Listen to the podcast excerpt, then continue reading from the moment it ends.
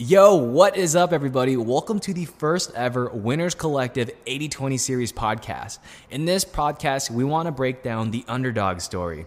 Basically, the trials and tribulations that build up a character, build up a person into the person that they are today.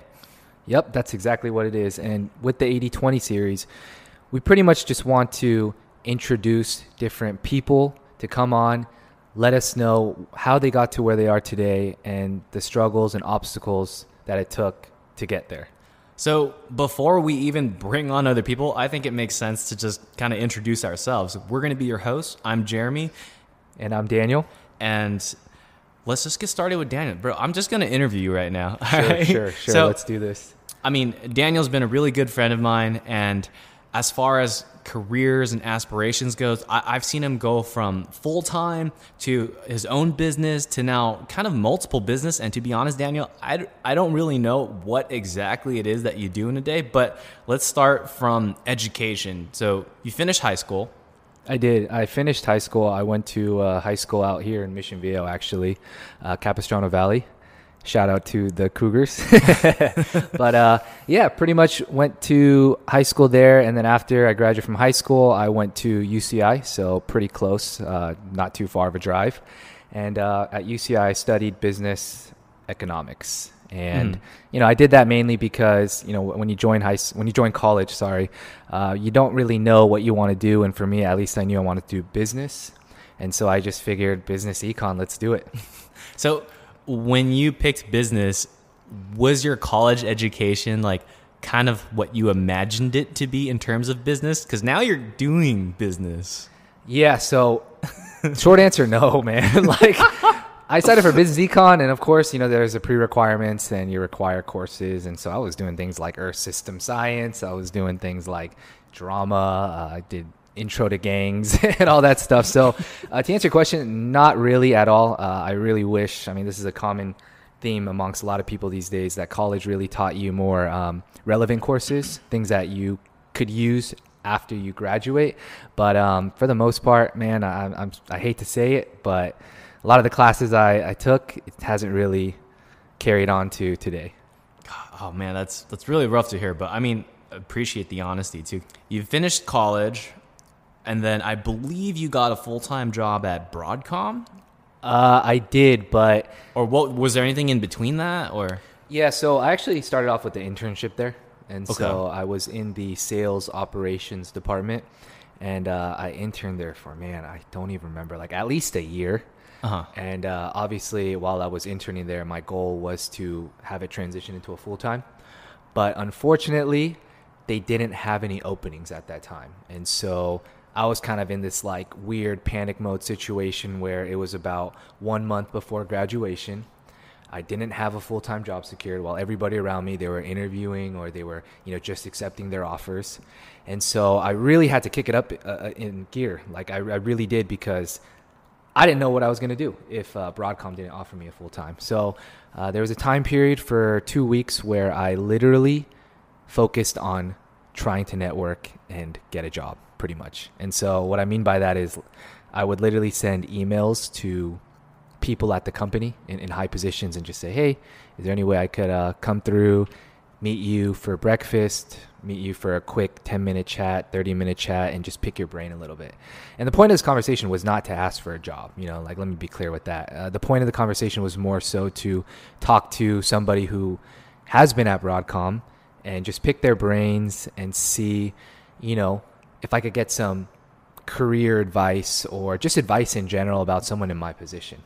And so I did that for about two weeks, and I surprised to say, like, I did meet some pretty high level executives, um, and we did talk, and it was mainly just listening on my end about their story, and uh, it was really cool because although that wasn't what got me a job, it was me putting myself out of my comfort zone and doing that that allowed me to kind of bounce from one person to another. And finally like out of nowhere one of the managers was actually like hey give me your resume. I'll see what i can do. And so that same day i went to my office i sent him my resume and pretty much you know long story short my resume got passed around and then there was a position opening for me and i interviewed for it and i was lucky enough to get the job dude, that's actually insane. Like I had no idea. Like from from an outsider standpoint, like when I saw you do your career stuff, it literally just looked like you transitioned into a full time job. Like it looked like the whole four years of college, and then right after that, boom, job. Like I had no idea you went through this whole like networking, interviewing, not even interviewing, like just casual conversation. Like there was no intent behind that. Right, right. And I'm glad you brought that up because I mean, that's a, again, that's a whole social media thing, right? It's like you see social media, people only kind of give you the highlights, uh, but behind the highlights, you know, there's a lot of things that go that happen, you know, behind the scene. And so, yeah, to answer your question, it, it was crazy, bro. Like I was not, you know, set in terms of my job at that moment, even though I might have acted like it or it seemed like it. I was actually in this panic mode where I was like, man, I have one month left. What the heck am I gonna do? Do I even have a job? Like I just gra- I'm about to graduate from UCI. Like I need to make some money, you know. I got to mm-hmm. pay off my loans and everything. So it was definitely an interesting time, you know. I think the struggles definitely helped in the process and when you have struggles like that too, it kind of pushes you to get out of your comfort zone. Oh yeah, 100%. I, I would even step out and say I feel like it's those challenges and those struggles that really push you to like accomplish what you for example just stated like just right. Like, um, I know when I kind of started out too, it was literally, I was just like, you know what? I'm going to believe in this whole social media thing. So, my right. college story is after I finished college, like, I was actually during UCI, I was I was on academic probation at my freshman year. Ooh, Jeremy, Mr. Party Man over here. just kidding. No, that's the worst part. I wasn't even partying. Uh-huh. I was just dumb. I, I got no, no comment for that one, bro. like, like I literally listened to everyone's advice, and I would like study for um like two hours for every hour of lecture. You know, I would just set that as a timer. I would set aside all this time and really focus on studying. I would not go to parties. I like you know me. I don't even drink alcohol at right, all. Right. I don't do any of that stuff. I like I can put on my on one hand. Like I literally have gone to two parties in all four years of college. That's crazy, bro. Yeah. I wish I could say the same, man. but that yeah. So back to that story. Like because I didn't go out a lot and I that was my GPA. I knew I had to do something different and being who I am, I understand that I'm I'm more of like a, a physical person. Like if right. you give me like a physical task, I'll learn it a lot faster. But through like text and reading, I'm not that type of learner. And right. Over like the next four years, I was trying to figure out like how do I efficiently learn. And the funniest thing was I actually just stopped going to class mm-hmm. and I mm-hmm. would spend time learning at my own pace okay. because I kind of just acknowledged like, yeah, I'm dumb, or I would now say slower at learning instead of trying to keep up with a professor in lecture. When it was right. time for lecture, I would just learn on my own, and that made a world of a difference. And it's it would be crazy because in the sciences, it's kind of like a cult where everyone knows each other and we all kind of like bond over like uh-huh. midterms and finals. Yeah. Like people be like, dude, I haven't seen you in class at all. And like the only time I would go to class would be for midterms or finals or like pop quizzes or whatever. Right. And some people would be shocked. They'd be like, whoa, you're in my lecture or you right, were here this right. whole time? Like I haven't seen you all year. But because of that and because of like understanding what like how I operate, I think that made the biggest difference into like actually developing like my habits and like what I choose and how I choose to spend time. And right. by the end of the year, I know this was kind of a sidetrack story, but by the end of the year, I was able to pull uh, a 4.0 all year long. Wow. Yeah, it absolutely crazy. I like I was actually like the top two person. I was tied for the highest score in like my practicum for public health. Right. I, I, didn't even realize that too. That's when, crazy. Yeah, when they when the professor was like, "Yeah, we have two people that went above and beyond, and this was their score." I, I, was like, "Dude, what asshole did that?" And when I got my paper, I was like, "Holy fuck, it's Damn. me!" That's crazy. Yeah. So it wasn't necessarily that you were dumb. You know, it's it just was it was more so acknowledging right what type of learner I am and understanding exactly who I am and how I operate. Exactly. And I think that's a big thing for other people too, because when you go down a certain path, you know that there's certain levels of success out there and everyone has already listed like this pathway of how to do it right and you kind of feel like you're almost like obliged to follow it right but then when you take a step back and you kind of listen to yourself and see how you operate and stuff. And you, you realize like some of the stuff out there is not necessarily for you. Right. And like on that same note, like after I graduated college and I worked my butt off to bring my GPA up, I graduated with a 3.1. Okay. So that in my mind was like, okay, I'm I, if I want to, I can go into med school. And uh, on that same note, I was actually doing infectious diseases like okay. as a researcher.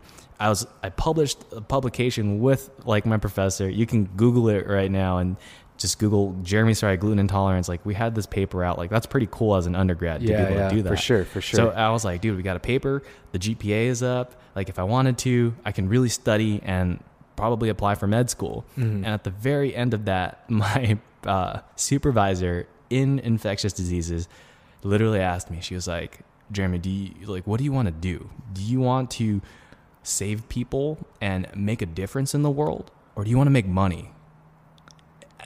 that was like yeah, that was like a hard question but I just right. like that like that that silence we just had like yeah I, I was thinking of I was like you know it take a moment to process that I was like you know like my parents would probably say the first option they would want me to do that mm. and then for me I was like you know I'm just really interested in in just making money in business and doing all that stuff so I told her, and she was like, if you want to make money, you need to hang around millionaires. And if you want to actually go around and save the world and make a difference, you need to hang around scientists like me. And I think that was like the most awakening conversation I've right. had with my supervisor. And it was probably life changing because being honest with myself, it allowed me to just completely change the trajectory of what I wanted to do in terms of a career. Mm-hmm. And on that note, after college, I kind of just dropped everything. Like I literally abandoned my degree, uh, the chance to go to med school, and right. I literally abandoned all of that for this thing that we now call social media. Nice. And it's kind of crazy because back then it was like what 2011 no one would have ever no no 2015 2015 2015 I was gonna say bro we're not that yeah, old we're not man. that old cat's out of the bag yeah. but no no 2015 it's like back at that time like social media is was not what it is today so right. most people would be like dude are you sure and that was like a huge leap of faith of me like really believing in what I was doing and seeing right. this whole thing as a medium and that's kind of how I got to my career today but right. back to your career well, sorry. Before that, I, I kind of wanted to hone in on that because yeah. I think that's a super interesting part of your life, at least for me as a yeah, yeah. outside perspective. Because obviously, I knew you at UCI, uh-huh. and you know, towards graduation, you know, you were kind of known as like the social media guy for for a certain point. yeah. You know, I mean, that that could be a good thing or a bad thing, bro. I don't know, but that's just what you were known known as, you know. Right. And I remember just watching you because I think it was the bodybuilding.com spokesmodel that kind of correct me if I'm wrong, but kind of gave you that, um, you know, gave you that push into the social media route mm-hmm. and kind of gave you that momentum. Mm-hmm. And I remember just watching your journey because it was crazy, bro. It was crazy to see how, you know, looking at follower count going from like 500 to 1000 to 10,000 to 20,000 and it was just like wow dude Jeremy is really doing it and and you're right at that time social media was still you know up and coming and you really had to put yourself out there to right. get to that level and that's one thing you know personally that I saw and I was like damn that's hella inspiring because that was something that you committed to and to this day you're still committed to it Mm-hmm. right? So I just wanted to talk to you more about that in a sense like when was it that you kind of knew you wanted to do the social media route? Like, was it a specific event or was it, you know, that conversation you said or something else? Yeah, you know, I I didn't backtracking a lot. I didn't even want to do social media in the first place. It was mm-hmm. funny. It's it was Nadia who now is my my wife. Shout out Nadia. Yeah, she encouraged me to this hop on social media, and at that time we had this account called Fitness Power Couple, and she would actually run the whole page, post everything, and just like take random BTS of like me cooking and stuff. And I was like, oh, this is kind of fun. So then on my account, I would basically replicate that same exact thing. And then mm-hmm. now I was just producing the content on my own. And I think the most important thing out of all of that was I was just having fun with it. Right. And when that whole bodybuilding.com spokesmodel search started, at that point in time, I still wasn't using social media to like its best capacity, mm-hmm. but I saw it as like this little tool where I could document my progress for fitness and I would just like take these selfies in the gym and stuff right. and I I would have never thought like that would actually go on to inspire people mm-hmm. to do X, Y, and Z thereafter. It's right. like we literally have a sign in the gym's bathroom now at the arc that says no selfies allowed. Yeah, I saw that last week, bro. it's still there. but that's crazy. Yeah, no, because social media is such a huge part of your life. And, you know, I could say for me, I'm not a big fan of social media. You know, I mm-hmm. know I have to do it because of the businesses, but there's a lot of, uh, you know mental obstacles that come from apps like that and just a lot of things to think about. And so when i see you do it it is inspiring in that sense too where it's like man it takes a lot of uh, thick skin dedication to pursue a career through the social media outlets. And so uh, that that's why i was so interested in hearing your story right now. Yeah so i mean by the end of the day if i had to like really sum it all together i think the thing that really moved me was it was just fun. It was fun to like one flex my creative muscles and mm-hmm. actually share content. Like I went from sharing just simple selfies to like workout tips and tricks right. and then now just like full on like tutorials and stuff. And it was the coolest thing to see like one people actually liking it, two right. people actually like commenting asking for like yeah. the next thing, and then three like it somehow flipped into a business where now not only do these posts like generate like this positive feedback loop for me, but it also started generating an income and like right. I would have never in my life at that time like imagined this could become like a business right. or anything. And now it's literally like my bread and butter. It's like the full time income that's allowed me to be where I am today. Like absolutely wild. Right, right. And I think it's important to also highlight, right, that working out and fitness is a huge passion of yours, you know, because right. I feel like you definitely need that in order to pursue a career or a job in a specific field. Mm-hmm. And so, can you elaborate more on that? Like, what is it that you love so much about the field you're in? You know, is it the sports? Is it, you know, the fitness aspect of it? Can you elaborate on that? Yeah. So, I think I started, I would, well, actually, let me backtrack too and just say, I feel like over time, as you learn new diff- new skills, new traits, and all that stuff, you fall in love with one thing, and then you start falling in love with other practices later down the line too. So for me, it started with fitness and weightlifting, and then over time, actually, it became more so creativity. Right. Like I, I think a lot of people don't realize this, but I love, love, love production. Like I like cameras, I like lights. Like if you're looking, you guys can't see this right now, but in the studio, there's literally all these lights around, and that light behind me is literally the same light they use in movie sets. And I knew I just wanted it because it made the perfect soft light and.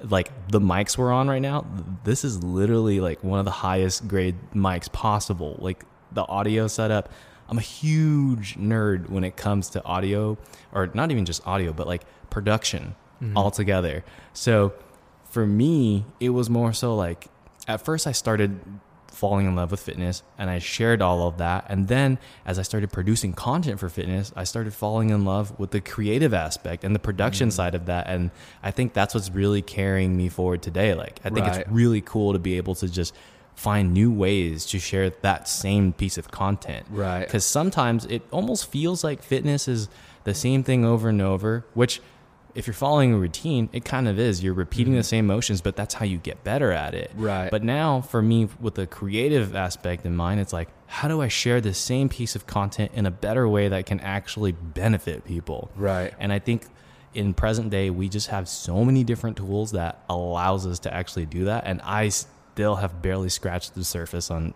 all of that stuff. And right. by the end of the day, it's just really, really fun for me. Right, right. So it seems like you definitely have like this problem solving attitude where, you know, you just like to figure out new ways to innovate and, you know, bust out new type of content. And I feel like that's another reason why you're doing so well in social media, you know, because I do look at your Instagram and it's changed a lot over the past five years. Oh, you yeah. know? and, and I think that's absolutely necessary because you know they say what what is it adapt or die, right? It's Yeah. like as things are changing, you need to adapt as well with it in order for your business to survive or your career to survive.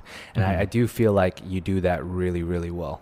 Oh, thanks, man. Yeah, it's I, I I find it also fun to do that stuff. I'm not gonna lie. Sometimes it's depressing. Sometimes it's really challenging because it's like you're working to adapt, and then all of a sudden, like you think you're making the right move, and you put all the effort into it, and then it's a flop, and it's just like, dude, what am I doing with my life? I don't Yeah. know anymore. but yeah, Yeah. I, it's it's really fun. And then when you like hit it on the nail, and everything is like a thousand percent like increase every in every direction, it's freaking amazing. And you get this like high, and it's like, yeah, I'm confident. I know what I'm doing. Yeah, yeah. I mean, trial and error, right? And but then as soon as you get the solution, you know, things should start to click. So that's always a good, good area to be in. Yeah. So, I mean, speaking of things like clicking, I know you're at Broadcom, and then at that point in time, this is when you kind of started Winners Collective. And I remember actually visiting you during work on a lunch break for you, I think it was. And you were showing me like mock ups and tech packs of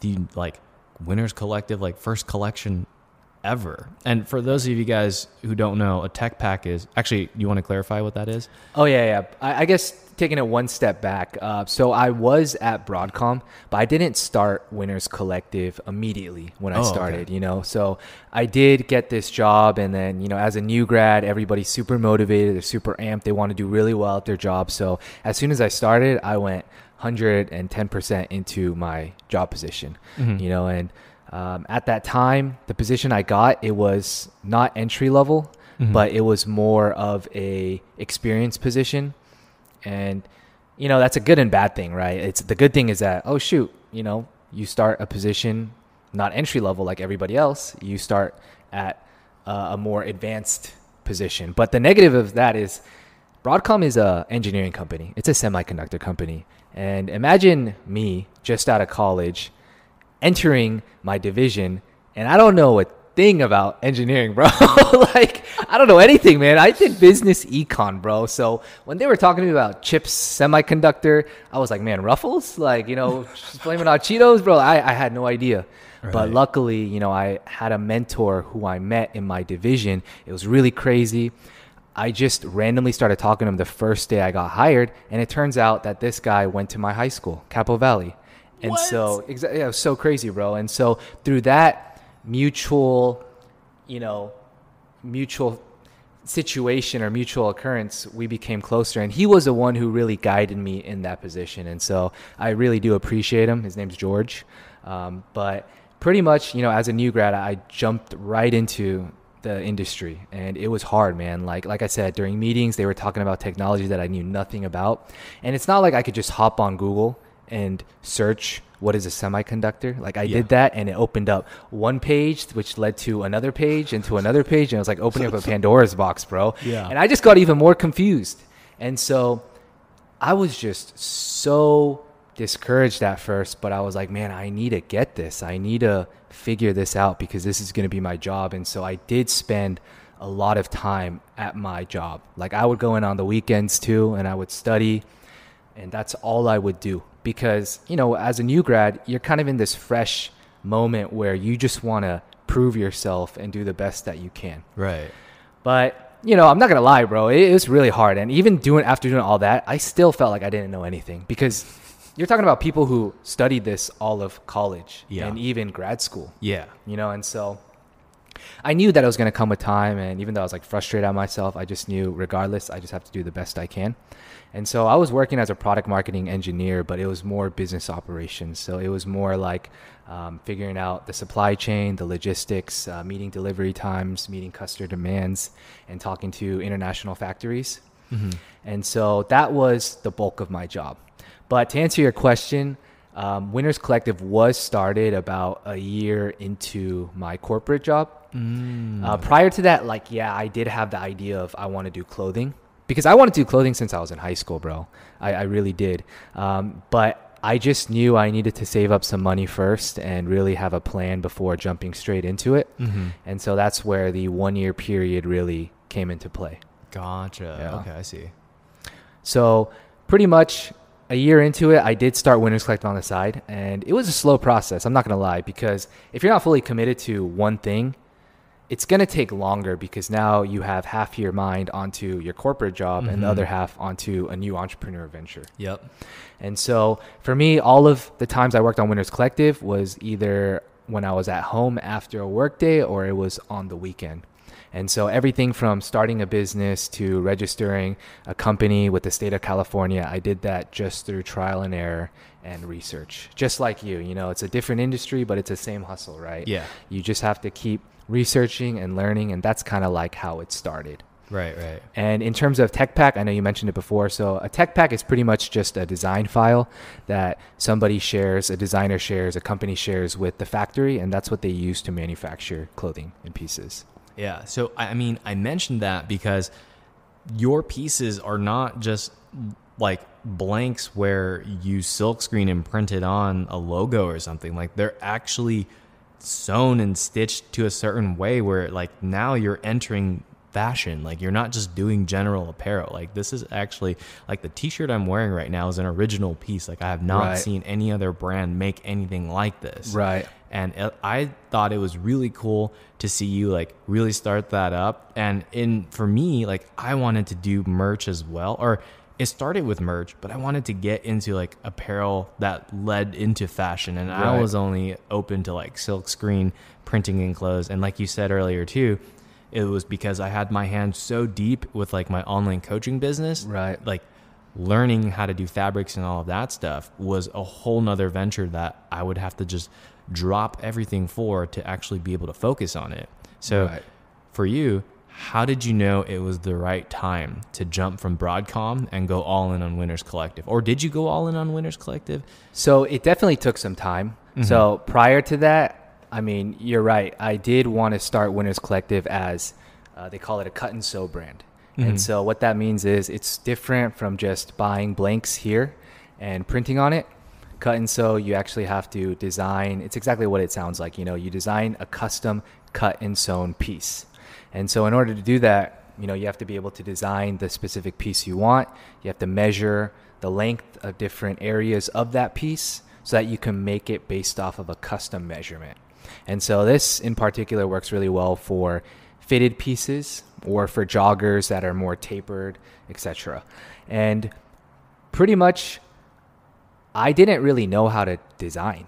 I, I, at all. Really? Like I had zero idea, bro. I don't even think I'm good at drawing, bro. Like I can't even draw like a circle. I mean, I guess that's kind of hard, but I mean, I just I'm not good, bro. I never consider myself artistic. It's just for me, I just knew what type of clothing I liked. Mm-hmm. And a lot of the brands at the time when I was in college, I didn't really like because it was too flashy and there was just too much logo on it. Mm-hmm. And so that's where the idea of Winners Collective really came into fruition. You know, I wanted to make a minimalistic brand, but I wanted to make it cut and sew so that people knew that there was a special level of thought that went into creating the pieces. Gotcha. Yo, that's actually crazy because right now, if you guys don't know, but I'm part owner of Winners Collective, and my part is more so like the social media and the promotion side of that. But me and Daniel will always go back and forth on pieces, and he'll send me a tech pack of like a new piece, and then he'll go over the details and everything. And then I'm over here just like, yeah, can we change this? Can we make that like bigger? Can we do it like this? And it's so, for me, it's so easy to say that, but like I thought like you knew how to draw and like do those designs. I had no idea like you had you had no idea. Yeah, bro, I had no idea, man. And it's funny because I tell this to some of my close friends. Uh, when I first started, I uh, got Adobe Illustrator. Okay. Right, and dude, I, I need to show you guys the first piece I tried to design, bro. It was a T-shirt, and the lines were so crooked, bro. It didn't even look like a T-shirt. And I think I just gave up like after working on it for a week and I was like, screw it. I'm just going to draw it on a piece of paper and then go from there. What? But, you know, it just takes a lot of time, effort, and practice, right? Uh-huh. Like it's been what, two and a half, three years now. And yeah. like my tech packs aren't amazing. I mean, there's people out there who went to FIDM design school and their tech packs are probably a lot better than mine. Mm-hmm. But for me, I found a system that works. And as long as my tech packs get the job done and convey what I needed to convey, that's all that really matters for when I work with the manufacturers overseas who I partnered with. Mm-hmm. But yeah, man, it took a while, bro. It took a lot of YouTube uh, courses. It took a lot of uh, asking and bugging my designer friends. And it, I mean, it's funny, bro, because you could see the progression if I were to show you like different tech packs from like early on to the ones today. Uh-huh.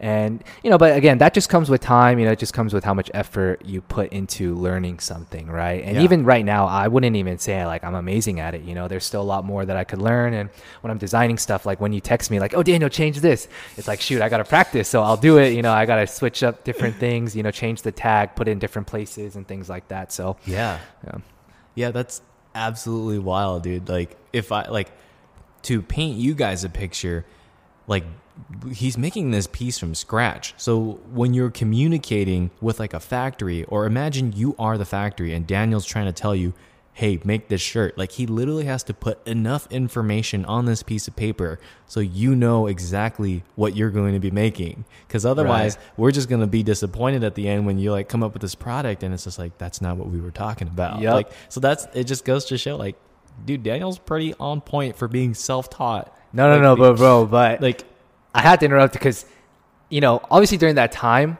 I had a lot of failures, bro. I, I spent money like going through Alibaba trying to get pieces done, and then I got it, and I was like, bro, is this supposed to be joggers or shorts? And it was like, I can laugh about it now, you know, because yeah. I can look back and say, oh my god, I remember that time. But when I was in the moment, bro, it was so stressful. Because imagine like, dude with limited amount of money dropping like twelve hundred dollars on samples, Oof, waiting yeah. like two months for it and then it finally arrives at your house. You open up the box, the colors are all off, the fit is all off. Like you ask for a fitted shirt and it comes out boxy, and you ask for like a pair of shorts that you wear and it looks like spandex, bro. It was just, it was so bad. And you know, looking at looking back at it now, it's like I feel like that was necessary because yeah, if that didn't happen, I would have never made the decision to say, fuck it. I'm gonna fly to China myself.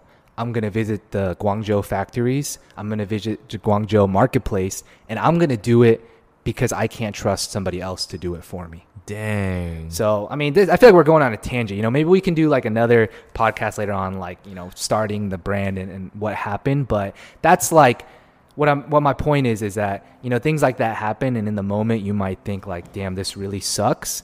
But if it weren't for that moment, I would have probably never pushed myself again out of my comfort zone to try something different. Yeah. I mean, just how you're describing that, I think that's the 20 factor. Like, if, for lack of a better term, I think we're going to call it that. We're going to call it the 20 factor, mm-hmm. where you just have like this innate desire to do something and there's no external force like motivating you at all either. It's like you just want to get it done and you have a vision and a certain way to do it. And I think in your case, like that was a definitely clear case of the 20 factor. Right, right. Yeah, I like that. The 20 factor.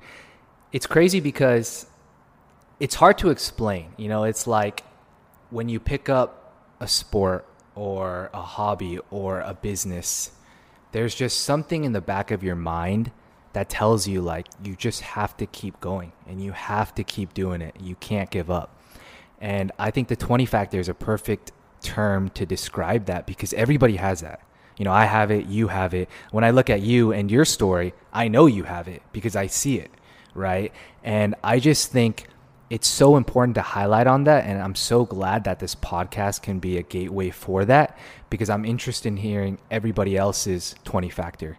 Because for me, yes, you know, the 20 factor can come from my own pride or motivation, intrinsic motivation that kind of pushes me to try to learn or figure something out, mm-hmm. right? But for you in fitness or content creation, you have something, some 20 factor that is pushing you every day to say, you know what, I'm going to innovate, I'm going to adapt so I can become the best Jeremy Schrei fitness coach, online coach person that I can be. Mm-hmm. And I think that's why I'm so happy, bro. Like when you brought this up, like let's do a podcast and we decided on the 80 20 series, it's like, bro, this is going to be clutch because now we have a platform to really not only talk about our 20 factor, but, you know, poke into the brains of other people and hear their 20 factor as well. Yeah. I, I really just want to hear how it spans across multiple minds. Like,